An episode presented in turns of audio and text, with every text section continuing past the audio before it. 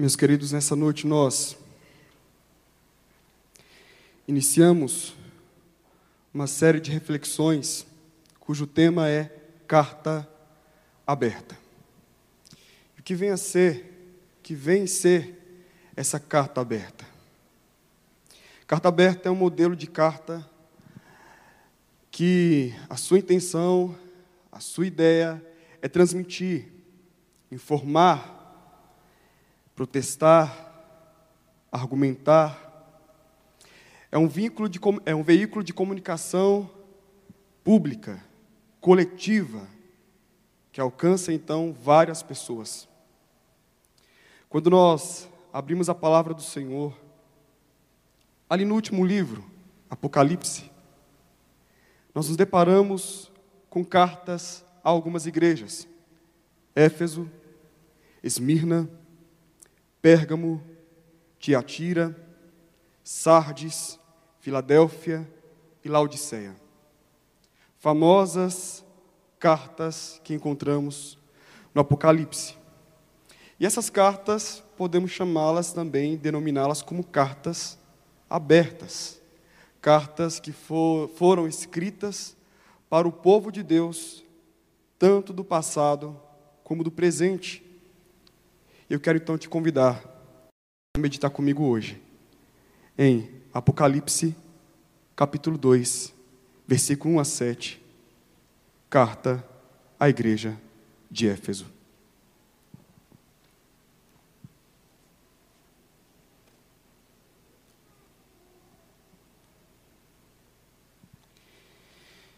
E assim diz a palavra do Senhor.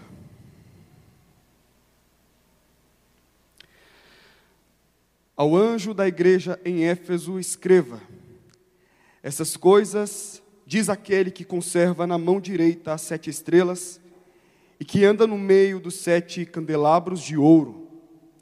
Conheço as tuas obras, tanto o seu esforço como a sua perseverança Sei que você não pode suportar os maus e pôs à prova os que se declaram apóstolos e não são, e descobriu que são mentirosos. Você tem perseverança e suportou provas por causa do meu nome, sem esmorecer. Tenho, porém, contra você o seguinte: você abandonou o seu primeiro amor. Lembre-se, pois, de onde você caiu. Arrependa-se e volte à prática das primeiras obras. Se você não se arrepender, virei até você e tirarei o seu candelabro do lugar dele. Mas você tem a seu favor o fato de que odeia as obras dos nicolaítas, as quais eu também odeio. Quem tem ouvidos, quem tem ouvidos, ouça o que o Espírito diz às igrejas. Ao vencedor, darei o direito de se alimentar da árvore da vida que se encontra no paraíso de Deus. Feche seus olhos. Vamos ter mais uma palavra de oração. Senhor, em Cristo Jesus, nessa noite nós pedimos a Ti, fale o nosso coração. Abra os nossos olhos para perceber, para entender Tua palavra e aquilo que o Senhor quer nos ensinar. Essa é a nossa oração, Pai. Em Cristo Jesus. Amém.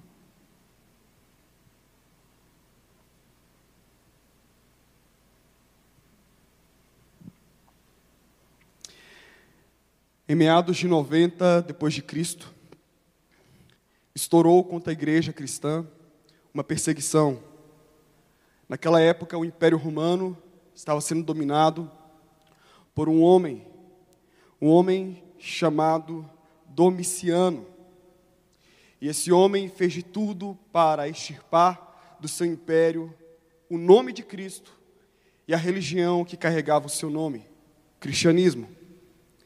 E aquele homem exigia que todos do Império Romano, naquela época, viessem a chamá-lo de Senhor e Deus Domiciano. Senhor e Deus César. E quem assim não pronunciasse, quem assim não falasse, não tinha escapatória. A morte era certa. Esse homem, nesse período, ele viveu e ele pôde, de alguma forma, perceber que havia um homem de Deus, já idoso, velho, e a morte talvez para ele não seria um sofrimento bom. A morte para esse homem, João, o sofrimento para esse homem seria ser levado para Pátimos. Ali em Pátimos ficava as minas de Domiciano. E aquele velho homem foi levado para lá para trabalhar e quem sabe, segundo o coração de Domiciano, ele pudesse morrer. Mas acontece que foi ali naquela ilha que o Senhor Deus aparece então a João, revela a João aquilo que estava por acontecer. João escreve a carta de Apocalipse, uma carta de esperança. Quando nós observamos Apocalipse, no primeiro capítulo nós temos uma descrição do Cristo ressurreto. Quem é esse Cristo? O Cristo daquele povo que estava sendo perseguido não era um Cristo fraco, era um Cristo poderoso. O Cristo daquele povo que estava sendo perseguido não era um Cristo fraco, mas ele era Senhor e Rei acima de tudo e todos. E de alguma forma, João, por meio dessa carta, está dizendo a todos aqueles que poderiam lê-la: fiquem firmes, que a esperança de vocês seja aquecida, seja estabelecida na pessoa de Jesus, porque Ele é Senhor. E Ele nos trouxe essa revelação daquilo que acontecerá. Ele é o vencedor. E por meio dele, nós somos vencedores. Trata-se de uma carta de esperança. Até que nós nos deparamos com o capítulo 2. E no capítulo 2, o Cristo ressurreto, o vencedor, diz para João: João, escreva. Escreva essas cartas para essas igrejas, igrejas da Ásia Menor. Ásia Menor era uma província muito importante do Império Romano. Então aqui a Asa Menor é uma representação pequena de todo aquele império. Asa Menor, ali estavam cidades grandiosas, cidades belas, cidades que chamavam a atenção de turistas, cidades que eram é, promotoras de toda a consciência de toda a cultura romana. Então o Senhor ordena que João pudesse então escrever essas cartas, direcionadas a essas igrejas, que representavam então a totalidade da igreja de Cristo Jesus. E a primeira igreja né, que recebeu a primeira carta foi a igreja que se encontrava em Éfeso. Éfeso, atual Turquia, era considerada naquela época a primeira e maior metrópole da Ásia. Alguns acreditam que naquela época ela tinha cerca de 300 mil habitantes. E isso, para a época, era um bom número. Alguns diziam que a Ásia, ou melhor, Éfeso, era a luz da Ásia. Éfeso era tão grandiosa, tão é, atrativa, que ali estava uma das grandes maravilhas do mundo antigo, que era o templo da deusa Diana, ou deusa Artemis. Foi essa igreja, foi a igreja que estava ali em Éfeso, que recebeu então uma carta. E no cabeçalho dessa carta, no versículo 1, diz assim: Ao anjo da igreja em Éfeso, escreve: Essas coisas diz aquele que conserva na mão direita as sete estrelas e que anda no meio dos sete candeeiros de ouro. O destinatário aqui, sem dúvida, foi a igreja de Éfeso. Quem mandou? Jesus Cristo. E o que me chama atenção nesse texto aqui é que Jesus Cristo é descrito como aquele que conserva na mão direita as sete estrelas e aquele que anda no meio dos sete candeeiros de ouro. Aqui, as sete estrelas, os sete candeeiros de ouro, todos são representações da igreja, alusões à igreja. E diz o texto que a igreja está nas mãos desse Jesus que é ressurreto, as quais ou a qual ele conserva na mão direita. E essa ideia de conservar significa que o Senhor Jesus tem em suas mãos a sua igreja, o seu povo, e nada arrebata de suas mãos, nada tira a igreja das mãos de Jesus. Podemos viver no meio de perseguição? Sim, podemos, mas ainda estamos conservados em Suas mãos. Podemos viver no meio do caos? Sim, podemos, mas como igreja nós somos conservados, amparados, protegidos, guardados pelo ressurreto, aquele que venceu a morte. Jesus Cristo é aquele que conserva na mão a igreja. Então, quando o povo, quando a igreja de Éfeso recebeu essa palavra, lia essa carta, ela sabia que essa carta vinha daquele que tinha o um domínio e que tinha o um controle sobre tudo. E aqui aprendemos algumas preciosas lições. A primeira lição que aprendemos aqui, esse ressurreto, esse que está cuidando, segurando da igreja, aparece no segundo versículo. Esse ressurreto nos conhece. Porque diz o texto: Conheça as tuas obras, o teu labor, tua perseverança. Ele nos conhece. E quando nós paramos para pensar na profundidade dessa palavra, na profundidade dessa ideia, meus irmãos, ou nós devemos ser tomados hoje, nesse momento de temor, ou devemos ser tomados de paz e alegria. Terrível é para o homem ímpio ouvir da boca de Jesus a expressão conheço. Alegre e amável é para o homem justo que vive a vontade de Deus ouvir da boca do próprio Senhor o ressurreto. Conheço. Ele conhece ele conhece. Conhece o quê? Conhece tudo. Tudo aquilo que somos, tudo aquilo que fazemos, Ele conhece, nada foge ao seu olhar. Conheço, é a confissão dos lábios de Cristo ressurreto. E a ideia aqui é que Ele está próximo, Ele vê com os próprios olhos, Ele conhece com proximidade, Ele sonda, Ele esquadrinha. Trata-se da propriedade daquele que está ao lado de alguém eu conheço. É Jesus o ressurreto falando isso para a igreja. Eu conheço. E nós temos um retrato muito precioso desenhado aqui nas palavras de João. João, no capítulo 1, versículo 13, fala que esse Jesus está entre os candelabros, ele é semelhante ao filho do homem. A ideia é que Jesus está andando no meio da igreja ou das igrejas.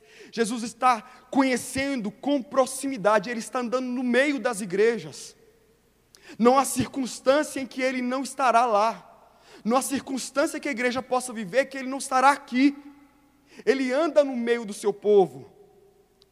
E no versículo 14 e versículo 15 do capítulo anterior, é dito, né, que ele tem cabelos brancos como a neve os pés como bronze polido, a voz como de muitas águas, tudo isso trazendo uma majestade à pessoa de Jesus, refletindo a majestade da pessoa de Jesus, e por fim diz: e os seus olhos são como chamas de fogo, ele tem um olhar penetrante, e ele olha, ele esquadrinha, ele vê, ele percebe, nada foge ao seu olhar, e o olhar de Jesus pode trazer um incômodo à nossa alma, porque ele está vendo.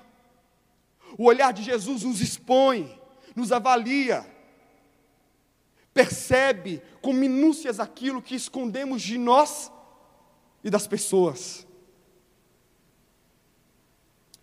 Esse Cristo ressurreto conhece. Conhece o quê? Conheça as tuas obras. Conheço o teu labor. Conheço o teu trabalho.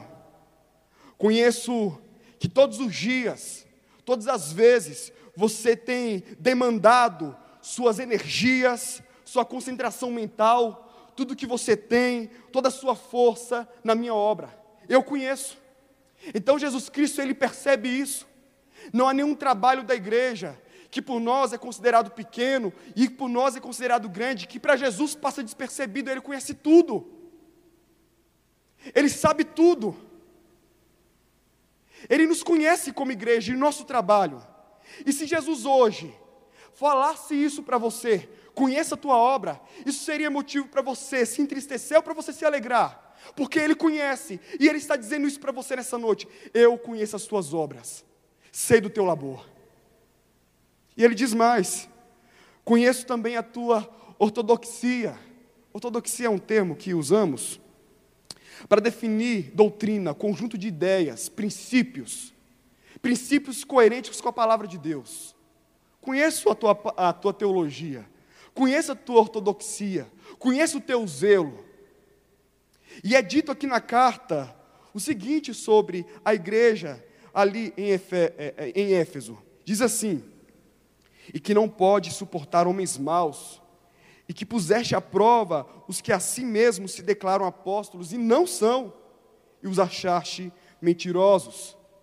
A ideia é que essa igreja, a igreja em Éfeso, era uma igreja ortodoxa, uma igreja que tinha uma palavra, que tinha uma teologia, que tinha um conjunto de ideias baseadas na verdade, e eles averiguavam, e eles analisavam, tudo aquilo que cheirava erro, que cheirava heresia, que se apresentava com obscuridade, eles avaliavam a luz da palavra.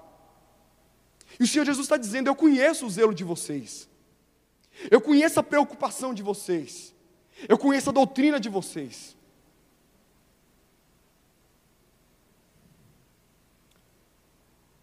Conheço a tua perseverança e conheço as provas que você todos os dias tem enfrentado, tem suportado por causa do meu nome. A ideia aqui é que aquela igreja não enfrentava uma prova temporária, uma dificuldade temporária, uma adversidade temporária, mas essa adversidade, essa luta era constante. No contexto onde eles estavam inseridos, não tinha perspectiva de paz humana, ausência de guerra, não. Não tinha essa perspectiva. E o Senhor está dizendo: Eu conheço a sua perseverança. Sei que diariamente vocês têm lutado com ardor e lutado pela minha palavra e pelo meu nome. Eu reconheço isso. E esse primeiro versículo trata-se de um elogio de Deus àquela igreja. Aquela igreja era boa, era fiel em sua obra. Aquela igreja era boa, era fiel em sua ortodoxia. Aquela igreja era fiel é, em defender a palavra do Senhor. Ela vivia uma lealdade ao Evangelho. Ela vivia uma lealdade a Cristo Jesus. E por isso, ela não, não se deixou esmorecer em tempos de angústia. Quando falamos sobre o conhecimento de Jesus, quando pensamos a respeito do conhecimento de Deus, logo nós nos lembramos de um atributo de Deus, que é a onisciência. O aspecto que Deus tem, a perfeição que Deus tem, o atributo que Deus tem, que traz ideia de alguém que tudo sabe. Deus sabe tudo. Eventos do passado, presente e futuro. O que pode pegar Deus de surpresa, nada. Deus sonda corações, sentimentos e intenções. Ele esquadrinha o mais íntimo do nosso coração. Diante de Deus, tudo está revelado, todas as coisas estão patentes aos seus olhos. Só que aqui no presente texto, nós temos uma perspectiva diferente a respeito desse conhecimento de Deus. Sabemos que Deus é onisciente, mas esse conhecimento aqui é um conhecimento pessoal, é um conhecimento de vida. Esse conhecimento de Deus nos salta aos olhos, ali no Salmo 139, quando é dito a respeito de Deus: Sabes, sabes, quando me assento e quando me levanto. De longe penetras os meus pensamentos, esquadrinhas, esquadrinhas o meu andar e o meu deitar, e conheces os meus caminhos. Ainda a palavra não me chegou à língua, e tu conheces todas elas. Para onde me ausentarei do teu espírito? Para onde fugirei da tua face? O Senhor conhece. O Senhor conhece.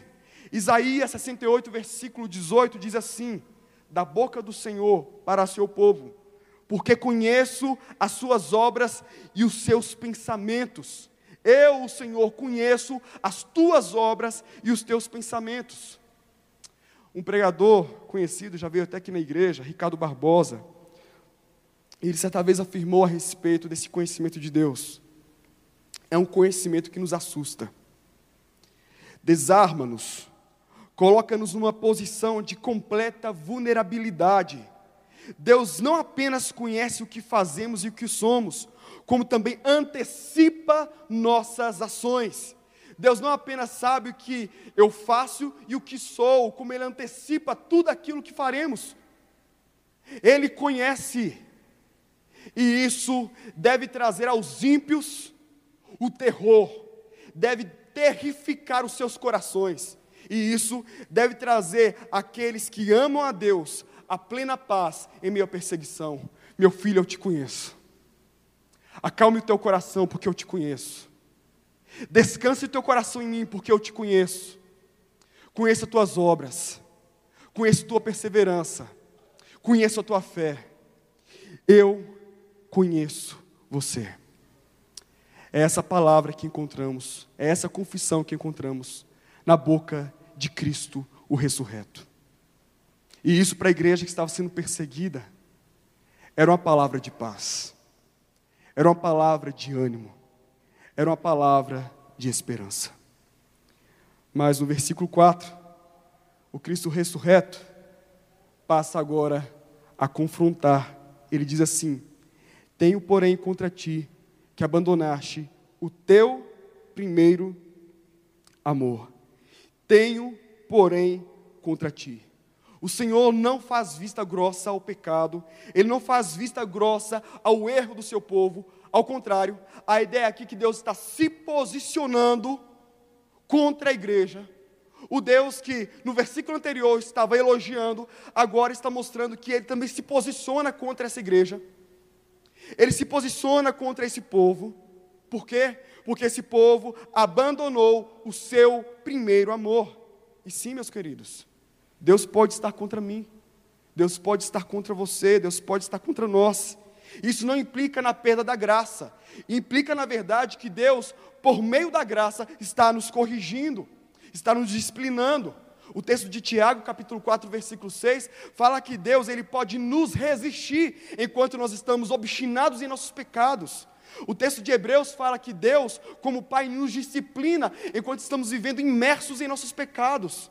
O texto ali de 2 Crônicas 19, 2 fala que Deus pode derramar sobre nós, o seu povo, ira por um tempo temporário, para nos corrigir e nos levar à santidade. Deus faz oposição ao seu povo. Deus faz oposição ao seu povo, e isso é reflexo do seu eterno amor por nós. E isso é reflexo do seu eterno amor, do seu eterno amor por toda a igreja dele. Mas a pergunta que, a gente, que nós fazemos essa noite é essa aqui: O que vem a ser esse primeiro amor? Tenho, porém, contra ti que abandonaste o teu primeiro amor. Aqui nós temos duas possíveis interpretações. A primeira interpretação, mais conhecida por todos nós, é aquela que fala que esse primeiro amor trata-se é, de um esfriamento do fervor o desaparecimento do entusiasmo, o desvanecimento da alegria. Não tem mais aquele fogo, não tem mais aquela paixão que outra hora eu e você, todos nós, é, vivenciamos e experimentamos no momento da nossa conversão.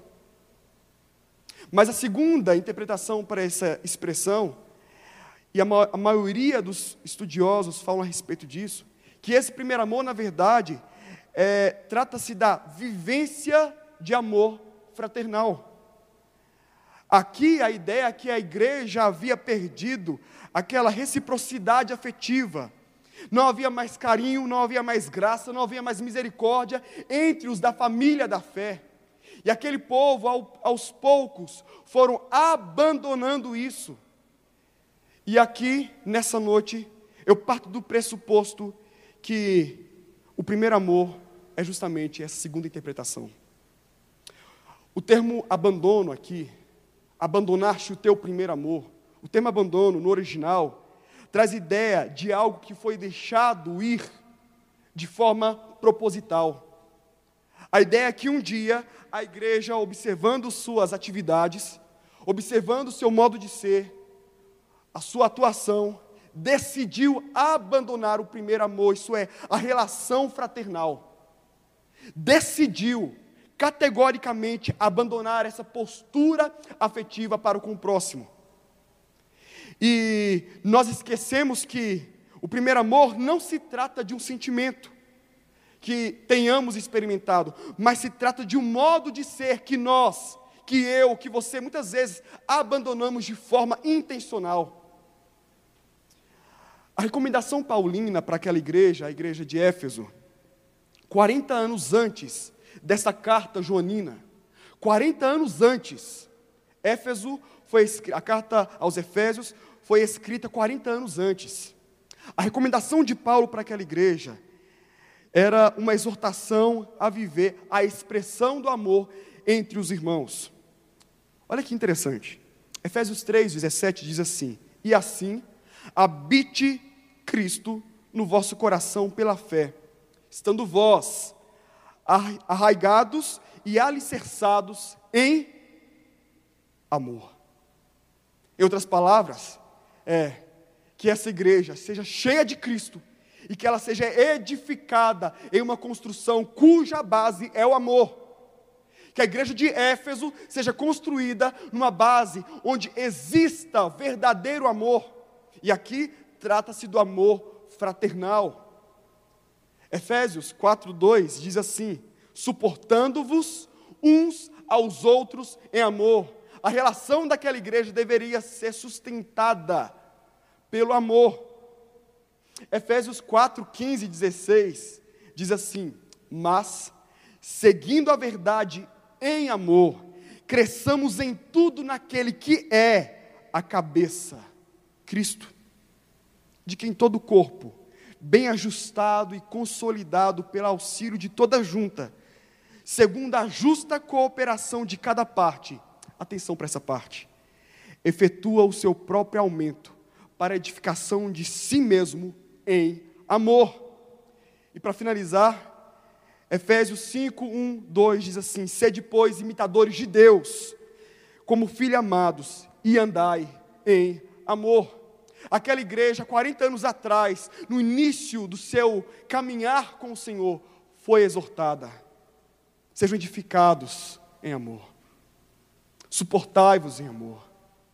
Vivei em amor Assim foi orientada a igreja. Mas o que aconteceu com essa igreja? O que aconteceu com essa comunidade? Acredita-se que o desejo de tirar do seu meio tudo aquilo que era errado, tudo aquilo que não era autêntico na fé, acabou gerando no coração daqueles homens, daquelas mulheres, daquela igreja, um sentimento rígido e amargo uma ortodoxia doentia. Gerou no coração daqueles homens um desejo imenso pela vida ou por uma religiosidade legalista.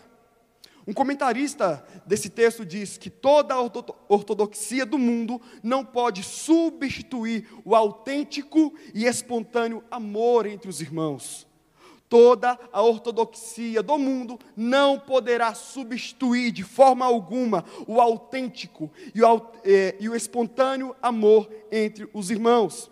Aconteceu que a igreja de Éfeso abandonou o amor, o amor fraternal, a graça como me medida de relacionamento, a misericórdia como medida do, do viver, abandonou a piedade. E aquela comunidade começou a abraçar legalismo, um ambiente de suspeição, de desconfiança. Cada um era por si. O que fazer então? Abrir mão da ortodoxia para viver o amor? Não. A grande verdade é que muitas igrejas, hoje, tentando viver uma nuance, um caminho diferente de Éfeso, abraça o amor e abandona a ortodoxia e gera uma anomalia. Outros abraçam o legalismo e abandonam o amor, também gerando essa outra anomalia. Nós não podemos, de forma alguma, ter uma perspectiva dualista desses dois pontos. Elas caminham juntas. Ortodoxia, amor à palavra, a verdade e o amor. Caminham juntas. Então, no trato com meu irmão, eu preciso ter a minha vida, a minha palavra pautada na verdade, sem abrir mão do amor. Eu preciso ter a minha vida, essa igreja pautada nessa ortodoxia, sem abrir mão do amor. É fácil, não. Não é fácil, e Éfeso estava lutando para viver essa realidade. Éfeso foi orientada a viver essa realidade, onde uma igreja possa viver tanto a verdade como também o amor. Tenho, porém, contra ti que abandonaste o teu primeiro amor. Tenho, porém, contra ti que há no meio de vocês pessoas que não são amadas, pessoas que não são cuidadas, que pelos pecados delas são deixadas de lado, são escanteadas, e vocês querem tratar tudo a ferro e fogo. Sejam, sim, da verdade, caminhem na verdade, mas não abandonem o amor. Não abandonem o amor. E é isso que aprendemos aqui. O Senhor, o Cristo, o ressurreto, condena a igreja por abandonar esse amor. No versículo próximo, nós aprendemos que Cristo, o ressurreto, ele exorta.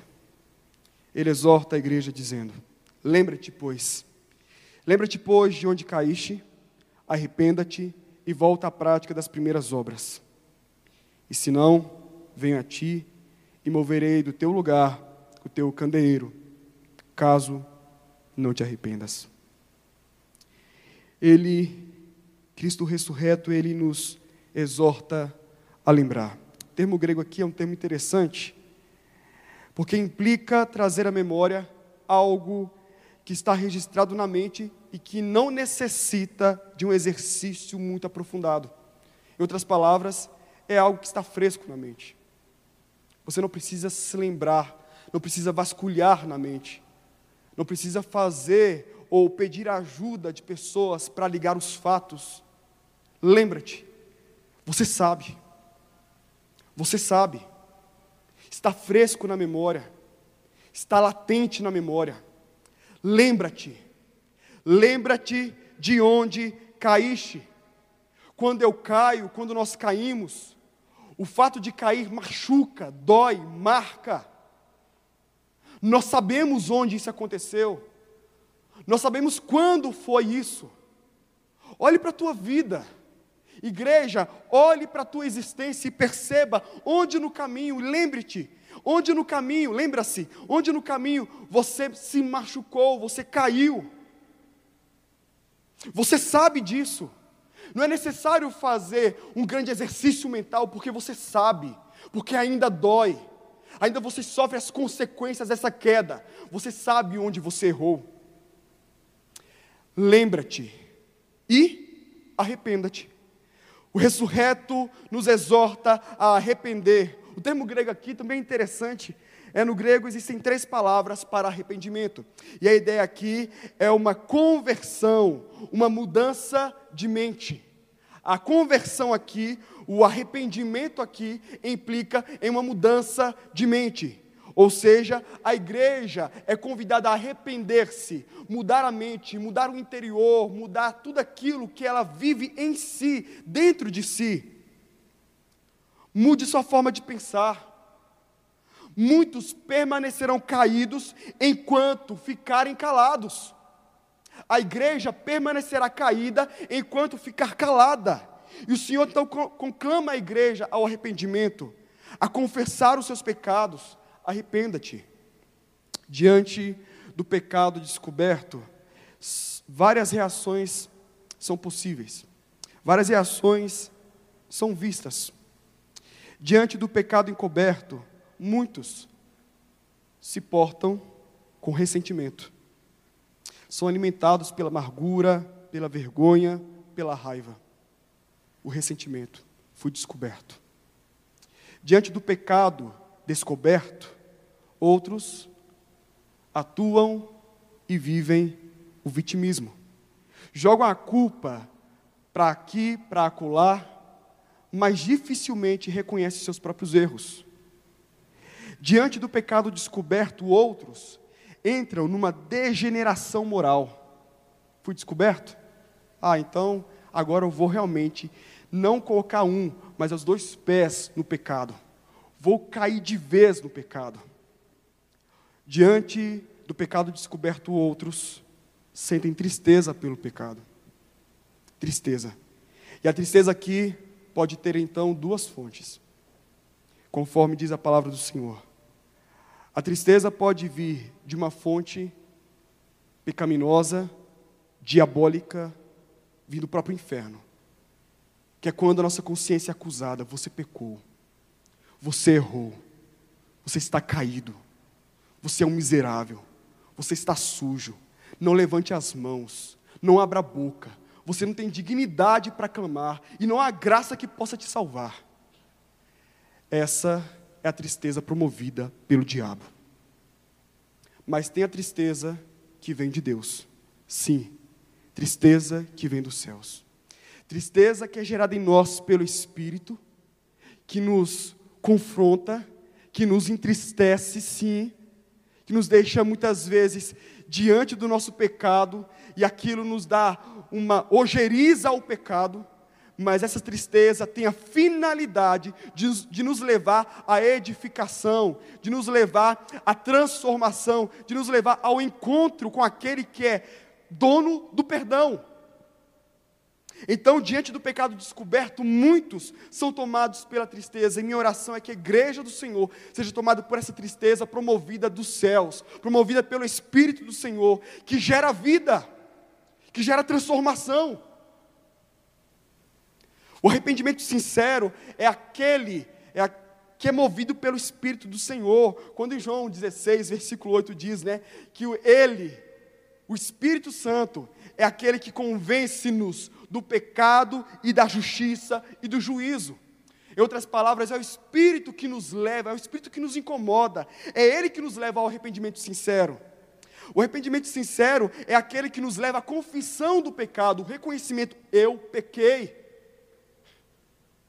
Eu pequei, Senhor. Eu fiz isso. Para de esconder. Para de esconder. Abra os lábios, proclame, diga ao Senhor. Enquanto calei os meus lábios, envelheceram os meus ossos, e meu corpo gemeu, minha alma sofreu, porque eu não disse, eu não confessei, e arrependimento sincero é esse, é aquele que confessa ao Senhor. Arrependimento sincero é aquele que busca a justificação dos céus. Não a autojustificação, mas aquele, aquela que vem dos céus. Eu me lembro das palavras que o próprio Cristo colocou na boca daquele homem que dizia: Ó oh Deus, ser propício a mim, pecador. Ó oh Deus, ser propício a mim, pecador. Não a minha justiça, não a minha graça, não os meus méritos, mas o Senhor. Eu quero a tua justificação, eu quero a tua graça sobre mim, ser propício a mim, pecador. O arrependimento sincero é isso que Deus exige de mim, de você, dessa igreja, da igreja dele. Arrependa-se. E por fim, volta. Volta à prática das primeiras obras. Quando pecamos, nos lembramos dos nossos pecados, somos conclamados ao arrependimento.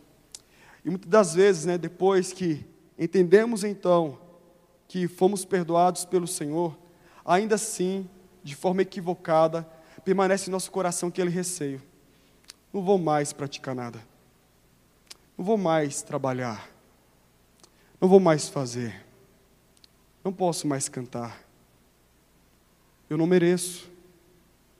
Mas a exortação de Deus, do Cristo ressurreto, é: para aquela igreja caída, levante-se e volte à prática das primeiras obras.